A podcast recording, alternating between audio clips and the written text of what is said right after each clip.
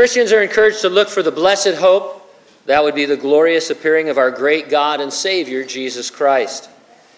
We're encouraged to look ahead to tomorrow, living with the awareness that Jesus could come today.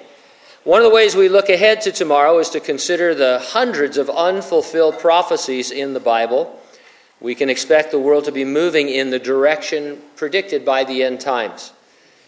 We reserve a few minutes Sunday morning to suggest news or trends that seem to be predicted by our futurist reading of the Bible.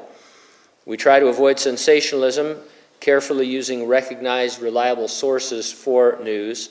And we're never saying the things we report are the fulfillment of prophecy, only that they're things you would expect to be happening and get excited about because you see how God has written history in advance.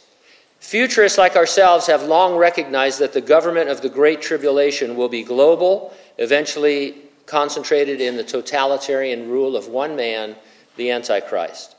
Global one world reset government is growing in popularity among the nations of the world. Climate change is bringing more and more governments to the conclusion that they must sacrifice national sovereignty for the greater good of working together to save the planet. Now, in these updates, the way I use climate change is uh, the idea of climate change, the philosophy of climate change, climate change as an issue. I'm not taking a position on whether the world is getting hotter or colder.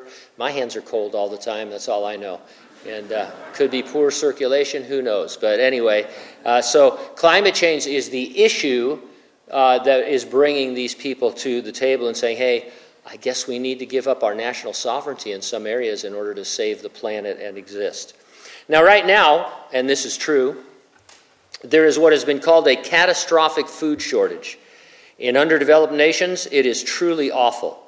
It's giving the UN and the WEF and others in that elite camp boldness to push their climate agenda. Let me suggest an example. Most of you know the answer to this, but who is the largest owner of American farmland? Bill Gates, Mr. Mighty Microsoft. According to a recent Fortune magazine article by Shawn Tully, Gates is finding ways for farmers to produce more corn and soybeans on every acre while substantially lowering carbon emissions. What emissions? What a good guy. Gates believes that, and I quote, genetically modified seeds and chemical herbicides in the right doses, not land intensive organic farming, are crucial to curbing carbon emissions. An environmental health expert, Stacy Malkan, writes If Bill Gates has his way, the food in our future will little resemble what's on our plates today. Gates and his agribusiness industry partners are proposing to transform our food and how it is produced. Can you say Soylent Green? CNBC posted an article Bill Gates and Richard Branson are betting lab grown meat might be the food of the future. What's that growing over there? It's meat.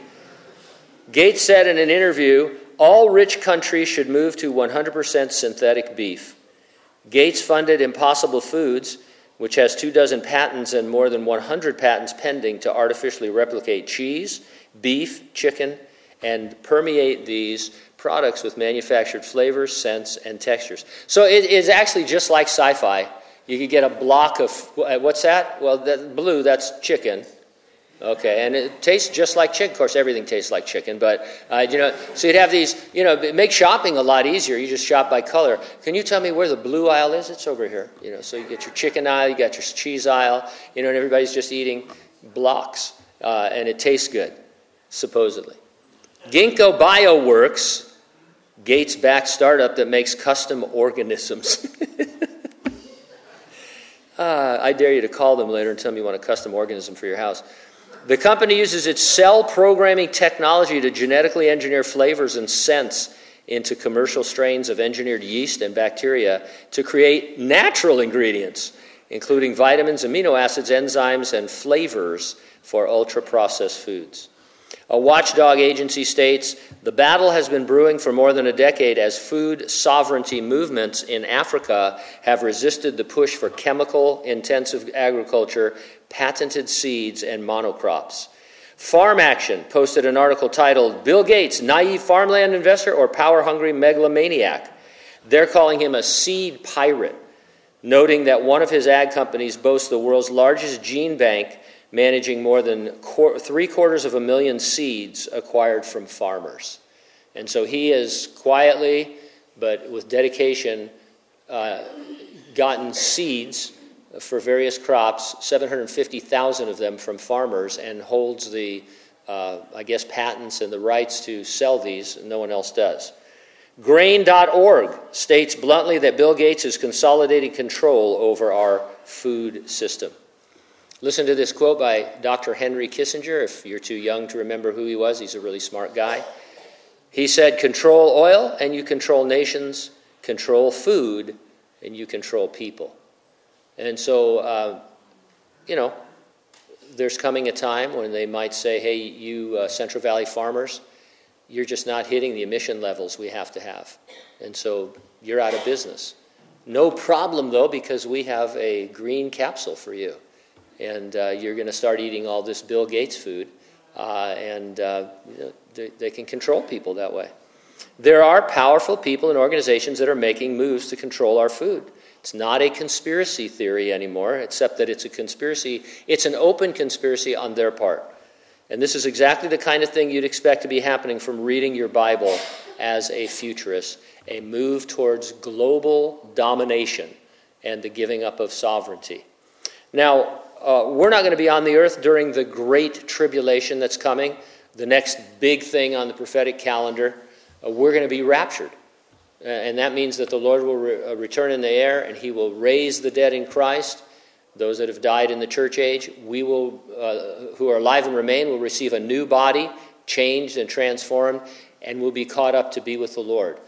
Uh, sometime after that, that doesn't necessarily trigger the Great Tribulation, but sometime after that, the Great Tribulation will begin for seven years on the earth.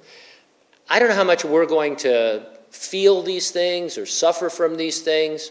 Uh, you know, we're not going to go into the tribulation, but that doesn't mean we're not going to be hurting at some point. We're going to talk a little bit about that in our uh, study, as a matter of fact, this morning, in terms of our national position.